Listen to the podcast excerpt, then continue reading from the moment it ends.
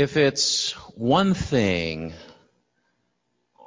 kind of going on that same thing, if it's one thing that is really, really difficult now, as we've mentioned before, it is us feeling connected. Right?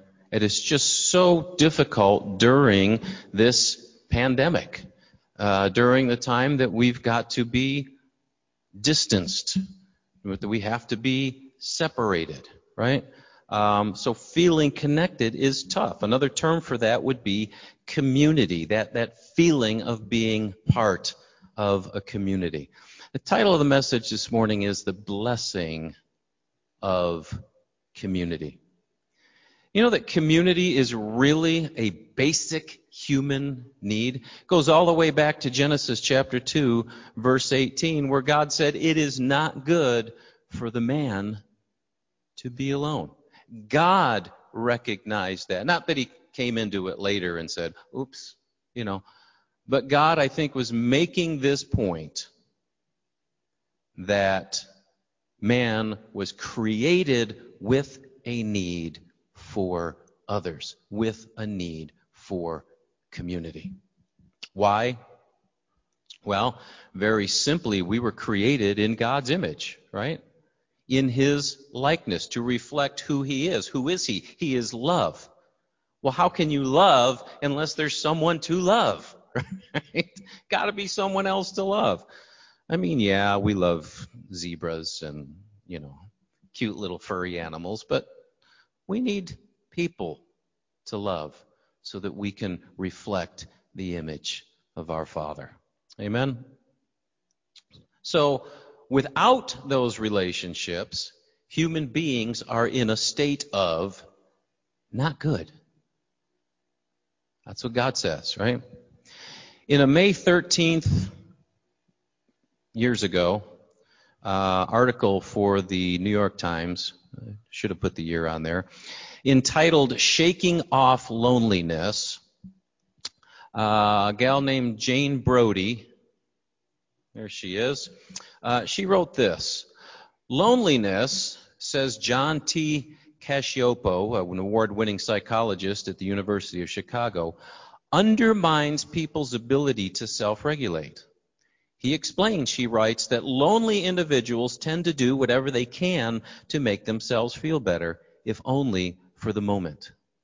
They may overeat, drink too much, smoke, speed, or engage in indiscriminate physical relations.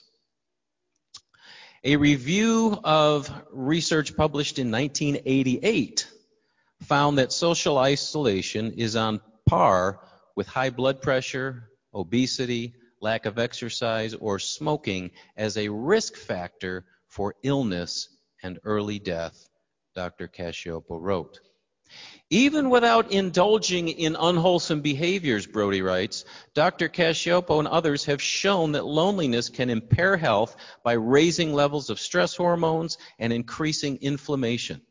The damage can be widespread, affecting every bodily system and even brain function. I don't know about you, but I would say that is not good. I think God had it way back in Genesis, right? I did a similar message a number of years ago, and this sense of disconnectedness, this sense of loneliness from, from our natural tendency to want to be self-sufficient. Um, that's part of it. But I think the, the other part is that, that we've all been hurt. We've all been wounded. We've all been burned, right? And so we have a, a tendency to react to that and to begin to pull apart. I can take care of my own. I don't need to. I remember my dad, you know, said that years ago he would, um, if anybody had a need in the in their neighborhood, they would put out the message. They'd say, "Hey, so and so's painting their house Saturday, come on. And ladders would show up and paintbrushes would show up and people would be doing that and, and the ladies would be cooking and it, they'd make a day of it and the house would be done. One day. It's not Amish people. This is, you know, American people in neighborhoods. But it, it, it almost has become this, uh, this status thing to be able to do it ourselves. But in doing that, we lose that sense of community, don't we? Is it any wonder then that God, in saving us, in bringing us out of darkness and into light, in making us new creatures in Christ, He brings us together as a body? I love the analogy that the Holy Spirit through Paul uses in 1 Corinthians 12. He says, For the body, speaking of the human body, does not consist of one member, but of many. The eye cannot say to the hand, I have no need of you, nor again the head to the feet, I have no need of you. On the contrary, the parts of the body that seem to be weaker are indispensable. God has so composed the body, giving greater honor to the part that lacked it that there may be no division in the body, but that the members may have the same care for one another. If one member suffers, all suffer together. Ever stub your toe? Your whole body goes, ah! Right? Just for that little bitty toe. Yeah. So if one member suffers, all suffer together. If one member is honored, all rejoice together. I love that analogy. In a human body, all the parts need each other, don't they? They're all dependent on each other. It's it's amazing. That you talked about the um, uh, giving greater honor to the part that lacked it. You know, we don't think about some of our internal organs at all, ever, until something goes wrong, and it affects the whole rest of us. Sometimes uh, in a huge in the hospital for weeks day, right? I, have seen in the, in the last number of years, I've seen several people with pancreatitis. Whoever thinks of their pancreas, but I'll tell you what. Anybody ever here ever have pancreatitis? It is extremely painful, and it just it, it, it, just shuts you all down. You, you, your whole body says, I know it's bad it is bad. But again, nobody nobody thinks about it until that's going on.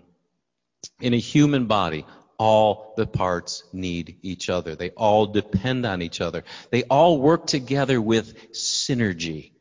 You familiar with that word? Synergy? Dictionary.com defines synergy as the interaction of elements that, when combined, produce a total effect that is greater than the sum of the individual elements. Let me read that again.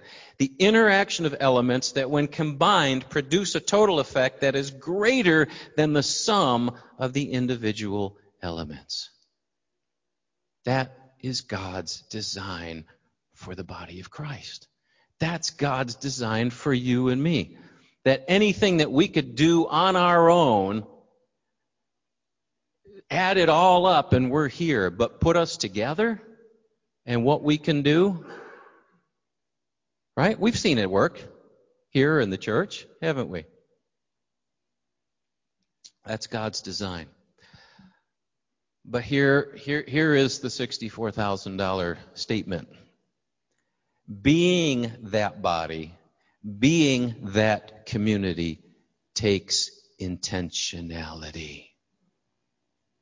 It takes intentionality. It doesn't happen in a vacuum, does it? We have to be intentional about it. We have to break the mode. One of the greatest lessons that most of us ever learned came from probably mom when we were in kindergarten. And she said this If you want a friend, be one. Right? You can't sit around and wait for other people to come to you and say, Hey, do you want to be my friend? That actually happened to me. Uh, I was in about fifth grade. A neighbor kid rode in front of the house and said, Hi, my name's Carl. Want to come swim in my pool? all right. But, uh, and we hung out for a lot of years after that. Um, but that is extremely, extremely rare, right? We can't sit around and wait. If we are going to build a sense of community, we have to be intentional. We have to take those first steps to engage other people, to reach out to other people. So, I found uh, this quote that I wrote down some years ago and the guy's name is Jeff Talbot, but I, I couldn't find any more information on it when I tried to look him back up, but I love this quote. He said this Authentic community isn't simply having nice conversations with friends. Real community exists when people do the work together. One of the difficulties with modern communities is that everyone wants to enjoy the space, but so few are actually interested in doing the work. Friendships are forged while scrubbing floors, putting up fences, fixing cars, or getting up in the middle of the night to take a sick friend to the doctor. There's always a cost, Talbot says, to being part of a community. It will cost you the most valuable resource of all, your time. You can't be selfish and expect to enjoy the fruit of living in community. It doesn't work. It won't work. The community will fail. It's all about sharing. You have to give your life away if you want to be part of something bigger than yourself. Let me repeat that last part. You have to give your life away if you want to be part of something bigger than yourself intentionality. I heard a little clip. Um, Tracy had posted it on Facebook. Um, remember a few weeks back, we uh, I talked about a guy named uh, Nick Vujicic, the guy that was born without arms or legs, and uh, in that clip, he says, "You have to put it on your calendar." It's not just going to happen. I, I'm pretty bad at this. I, I, I have to admit, I am really, really bad at saying, we have to do that sometime. We have to get together. We have to sit down. We have to have coffee. We have to do this. And then I run across that person another six months. Because why? because I'm not intentional, because I'm not putting it on the calendar and saying, here it is. We're going to do this. Tuesday night, Wednesday night, Thursday night. I'm going to pick up that phone. I'm going to call somebody. I'm going to pray with them. I'm going to encourage them. I'm going to tell them I miss them. I'm going to do whatever. Um, try to get together with somebody for, for dinner now that the restaurants are opened up or whatever. Uh, have to be have to be intentional. The best place that I see community happening in the Bible is Acts chapter 2 after the outpouring of the Holy Spirit. So what happens? God moves in a big way in people's hearts and lives. And this is what happens. Acts chapter 2 is my actual text this morning. Acts chapter 2, beginning at verse 42 and says this, and they, the believers, devoted themselves to the apostles' teaching and to the fellowship and to the breaking of bread and to prayers. And awe came upon every soul, and many wonders and signs were being done through the apostles. And all who believed were together and had all things in common. And they were selling their possessions and belongings and distributing the proceeds to all as any had need. And day by day, attending the temple together and breaking bread in their homes, they received their food with glad and generous hearts, praising God and having favor with all the people. And the Lord added to their number day by day those who were being saved. Awesome. There's a church in revival. Amen. And revival wasn't just this way, it was this way not just hor- vertical, it was horizontal. It was not only their relationship with God, but their relationship with one another. You ever look at the Ten Commandments? Four commandments are this way. Six commandments are this way. How we live with one another, how we interact with one another. And James goes on to say that it's this that is the proof of this. Amen? Briefly, let's break this down. First, let's look at the practice of community, verse 42. Devotion to the Word of God, devotion to fellowship with one another, to breaking bread together, sitting down, having a meal together, and probably the Lord's Supper and prayer. All these things that, that suddenly became the, the hallmark pillars of the function of the church. Things that the Holy Spirit was leading them to do. So obviously important in the eyes of God. So that was the practice of community. Number two, look at the effect of community. The Bible says that awe. They were all in awe, right? And that was before mentioning the signs and wonders. What were they in awe of? They were in awe of what was happening among them. They were in awe that, that they were just filled with the Lord's presence and, and what God was doing in them as a community.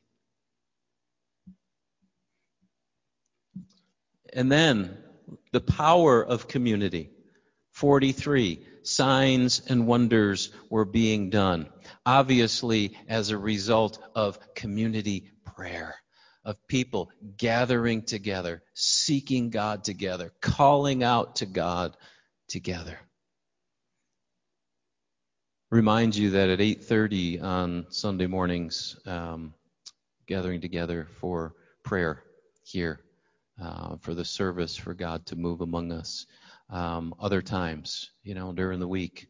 Uh, praying, the men praying together, the ladies praying together, different, uh, you know, community prayer. When we come together Sunday morning to pray together as a body, there's great, great power in that. And God was answering that by anointing these apostles to go out and do miracles in the name of Jesus. That's the power of community. Number four, the philosophy of community. Look, verse 44. They were all together. They were all together. There was a sense of togetherness in them. They were a community. They were of one heart and one mind. There was a cohesiveness in this body. Number five, the evidence of community. And this, this this is humbling.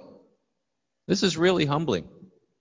They had all things in common, even selling their possessions and belongings to take care of the needs of one another. Wow. So and so needs a new roof. We have two cars. We can get by on one car. Let's sell that car and help them to get a new roof that they can't afford. Can you imagine what that would do to a neighborhood? To see that kind of thing happen? And I'm not saying, I mean, I know that people have had needs, and I've seen this church respond and dig deep into their pockets. I wonder if we've ever dug this deep. I can't say I have. Haven't needed to. But this is the kind of thing that was good. They were so together. They were so one as a body that that love your neighbor as yourself, right? This is it's their need, it's my need. Why? Because this is the body of Christ. Your need is my need. Your hurt is my hurt. Your joy is my joy. There is something powerful in that kind of an attitude.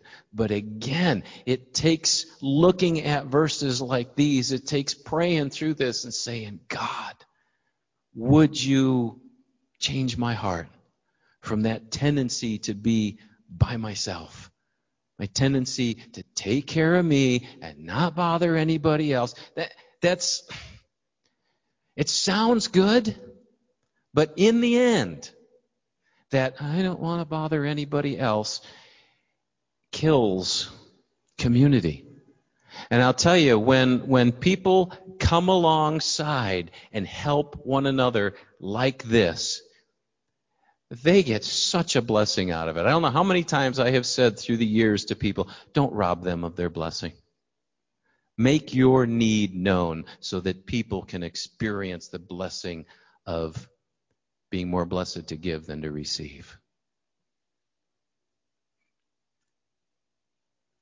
And being on both ends of that. Uh, I, I know what it is when, when Kathleen and I were in some very lean times and how we made those needs known. And I didn't want to. Especially guys, I think. I didn't want to. Because it means I failed. I, I haven't, you know, done well. Malarkey. Everybody falls on hard times. It's a part of it. You know, in the Old Testament, the Bible says, There shall be no poor among you. And immediately after, God says, Open your hand to the poor. Isn't that a contradiction? No. Why is there no poor among you? Because of community. Because when someone falls on hard times, the rest of the community gathers together and that person is taken care of. That's why there's no poor. Not because there's this, this sovereign, you know, check that comes in the mail. All of a sudden, the, the Brinks truck breaks down and throws bags of money on your porch. right? There's no poor among you. Why? Because of the love in this community. Taking care of one another's needs. That's the evidence of community.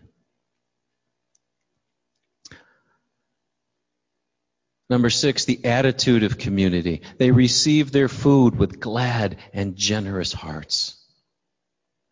Not only were they generous to one another, they were thankful for everything that they had. There was a sense not of entitlement, but a sense of God, thank you for taking care of us. Thank you for our daily bread. And finally, the result of community. Verse 47 they were praising God. They were praising God. There was joy in the camp, right? For all that God was doing in their hearts and in their lives and their community, there was joy in the camp. And they had favor with all the people. This kind of community is so attractive to the outside world. Why? Because it's so different.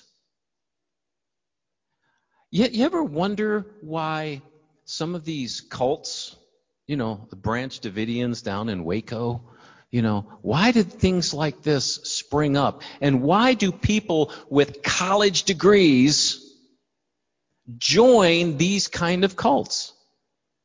Because sometimes, sometimes they do this better than we do. They have a strong sense of community. There is a strong sense of family. That charismatic leader that's off the deep end a lot of times gathers that little flock and stresses over and over and over. We are family. We are one. We sacrifice for one another. And people are intrigued. They are drawn because of that basic need for community. And it is attractive to the world. The way they lived and truly loved one another made the church attractive. And because of that, people were getting saved. Day by day, the Bible says, the Lord added to their number those who were being saved. People began to, to flock around these weirdos that were really loving one another. They were hearing the word of truth. They were hearing the gospel. Why is this all going on? Because Jesus loved us so much that he came and gave himself on the cross. God loves us. God forgives us. God makes us a family. And they say, I want in. I want in. I want this Savior. I want this God in my heart and in my life. Day by day. Day by day. Somebody said years ago that it takes an, an average church of a hundred a year to make a single convert. Day by day, God was adding to their number. The result of community. Not just any community, but a community of believers who are intentional, committed to the cost, devoting themselves not only to the Lord in their hearts, but devoting themselves to one another. Now, citing a, a, a brand new study by the company Qualtrics, um, Forbes magazine reports this. In their survey, 67% of people report higher levels of stress since the outbreak of COVID 19. 57% say that they have greater anxiety since the outbreak. 54% say that they are more emotionally exhausted. 53% say that they feel sadness day to day. 50% feel that they are more irritable, and 42% their overall mental health has declined. And can I say that this is not just the rest of the world? This is some of us in all of this. Stressed, harried, sad,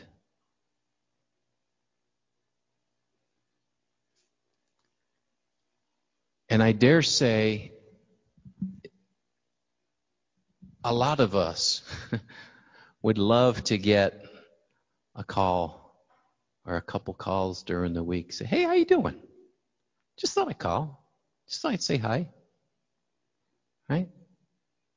We're not immune to this as Christians. Yes, we need to spend time in prayer and be uplifted in God's Word. I, I, like that verse of scripture where, remember the, the three friends um, came to the house where Jesus was, and they, they had a friend that was a paralytic, and they let their friend down. They dug a hole in the roof, let their friend down in front of Jesus. And the Bible says when Jesus saw their faith, he said to him, Rise up and walk. Beautiful, beautiful passage of scripture. There are times and I don't know if anyone has ever either clinically or um, for a period of time come into a place of depression. It is very difficult to open up that book and to find encouragement. It's very difficult to pray without the enemy going, Your God's not listening to you, and you just feel like your prayers are hitting the ceiling and bouncing off. And that sense of loneliness and despair just grows deeper and deeper. Those are the realities. Those are the times. And again, yes, we need to do that. Yes, we need to get that word from God to, to, to pick up our hearts. But sometimes we, are, we can be in such a place where it's just so hard where we need somebody else in the body to put an arm around us and say, You can do it. You can make it. I believe in you. I'm here for you. What a difference. What a difference. Now, more than ever, we need to be devoted to one another, calling one another, I like Carol Ann brought this up, uh, I think, at uh, Bible study this last week. She said instead of social distancing, let's call it distance socializing. You see how that turns around? Yes, we're distanced, but we're socializing. We can put chairs six feet apart in the backyard, on the front porch, whatever, right? We don't have to not socialize. We may have to distance. But we still have to socialize. We are a body, we are a community, and we have to be intentional about it. Amen? We can still protect ourselves and each other by being smart, but we have to resist the urge to just be by ourselves, to hunker down in our homes until a vaccine comes. And I know that there are people, um, you know, who are on the severe end of, um, you know, being, um, have other other medical things that that makes it even more difficult. But hey, there there's phones, there's Zoom, there's Facebook chat, there's, you know, we can't just not connect. Have to connect as a body. And as we are building community and being so enriched in the process, we can invite others to join in, right? That's what the early church did. They had it going on, and other people came in to the fold. But, as Nick Vujicic says, have to put it on the calendar. Have to carve out that time and say, if you're bearing witness with what I believe the Lord is saying to us today, if you're bearing witness to that and saying, yes, Lord, I want to I want to hear your voice. I want I want to obey you in this. I, I, I see the importance of this. Carve out some time. Tuesday night, Wednesday night, Saturday morning, whatever it is. This is community time. I'm going to I'm going to do community every week. I'm going to do community. I'm going to reach out somewhere, somehow. Amen. Because that is the body of Christ. That's who we are. Let's pray. Father, we thank you for your hand upon us, for your grace upon us. We thank you for bringing us together, Lord, all kinds of people, short and tall, fat and skinny, whatever, Lord. We're all we all have quirks, we all have things that irritate one another, and we all gonna say things that are off and offend one another and all that kind of stuff. But God, you've called us to be a body. Help us to devote ourselves, devote ourselves not only to you, but to each other, and do it in a greater and greater way for your glory, Lord. Build in us, God, something that, uh, that is just so attractive to the outside world. That you will add to our number daily those that are being saved. We thank you and we praise you, Lord. Through Jesus Christ we pray. Amen. Amen.